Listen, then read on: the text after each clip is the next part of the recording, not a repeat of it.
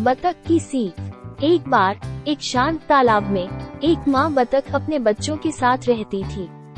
बत्तख के बच्चे छोटे और चंचल थे, और माँ बत्तख हमेशा सतर्क रहती और उनकी रक्षा करती थी। एक दिन बत्तख के बच्चे तालाब में चारों ओर तैर रहे थे, तभी उन्होंने हंसों के एक समूह को देखा। बत्तख के बच्चे हंसों की आकर्षक सुंदरता पर मोहित हो गए और उनके जैसा बनना चाहने लगे। उन्होंने अपनी माँ से पूछा कि क्या वे भी हंस बन सकते हैं। बत्तख की माँ मुस्कुराई और अपने बत्तख के बच्चों को समझाया कि वे हंसों से अलग हैं और उन्हें गर्व होना चाहिए कि वे एक बत्तख हैं। उसने उन्हें याद दिलाया कि प्रत्येक प्राणी की अपनी अनूठी सुंदरता और प्रतिभा होती है। हालाँकि, बत्तखें संतुष्ट नहीं हुई और लगातार हंस बनने के बारे में अपनी माँ को परेशान करती रही। वे हीन और अयोग्य महसूस करने लगी क्योंकि वे हंसों की तरह सुंदर या सुडोल नहीं थी।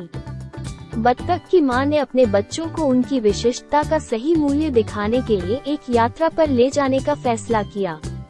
वो उन्हें तालाब के अलग अलग हिस्सों में ले गई और उन्हें पानी में अपने प्रतिबिंब की सुंदरता दिखाई। उसने उन्हें ये भी दिखाया कि वे कैसे तेज़ी से तैर सकते हैं और गहरे गोता लगा सकती हैं।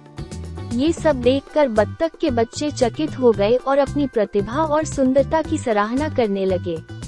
उन्होंने महसूस किया कि उन्हें खुश और संतुष्ट रहने के लिए हंसों की तरह बनने की बिल्कुल ज़रूरत नहीं थी। वे बत्तख बनकर ही खुश थे और उन्हें अपनी अनूठी क्षमताओं पर गर्व होने लगा था।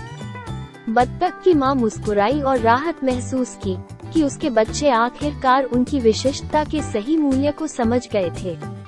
उस दिन से, बत्तख के बच्चे अब हंसों की तरह नहीं बनना चाहते थे, और इसके बजाय, एक बत्तख होने का ही आनंद लेने लग गए थे कहानी का नैतिक उपदेश ये है कि हमें अपनी अनूठी प्रतिभा और सुंदरता पर गर्व होना चाहिए हमें अपनी तुलना दूसरों से नहीं करनी चाहिए और कुछ ऐसा बनने की कोशिश करनी चाहिए जो हम नहीं हैं।